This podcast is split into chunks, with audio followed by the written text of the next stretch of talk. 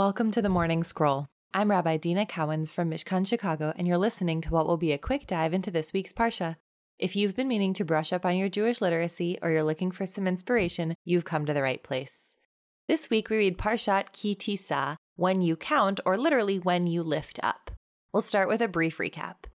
God commands Moshe to take a census of all the adult males by collecting a silver half shekel from each person, which gets made into components for the Mishkan. God then gives Moshe a special recipe for a special anointing oil and incense, which is not to be copied. God singles out Bezalel and gives him special wisdom to oversee construction and reminds the people to keep Shabbat as a special sign of their relationship. Moshe goes back up the mountain where he stays for 40 days and gets the rest of the Torah. The Israelites start to panic that he's never coming back and ask Aaron to make them a new leader, so Aaron collects gold and melts it down into a calf. The people throw a wild party with the calf, which God hears them celebrating and gets mad and sends Moshe down the mountain to stop them. Moshe sees them, throws the tablets with the Torah written on it in his anger, and breaks the tablets. He asks the Levites to help him kill anyone who worshiped the calf, then heads back up Mount Sinai, where God says, I am no longer going to physically lead you, an angel will. And Moshe's like, No, please be with us and only us. And God agrees. Moshe then asks to see God's face, to which God says, You can see my back, but not my face. Moshe carves new tablets, and God passes in front of him while Moshe cries out God's attributes.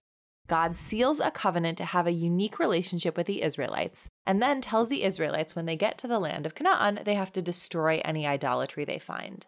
God gives a few laws about holidays and kashrut, and then Moshe comes back down the mountain with a new set of tablets.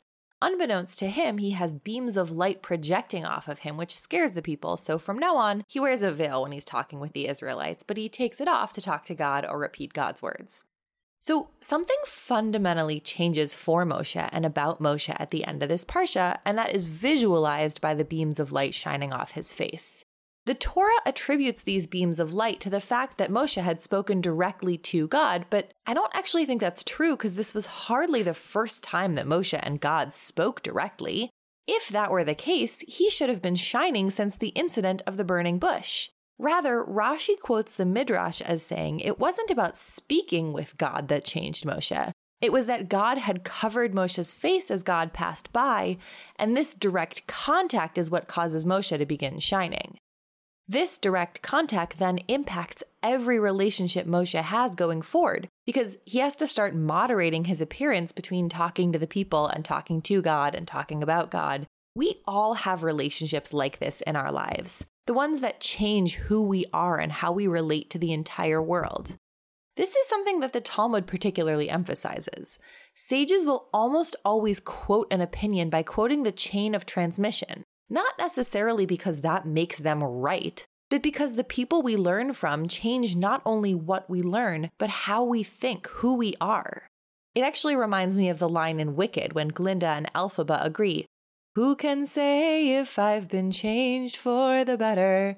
But because I knew you, I have been changed for good.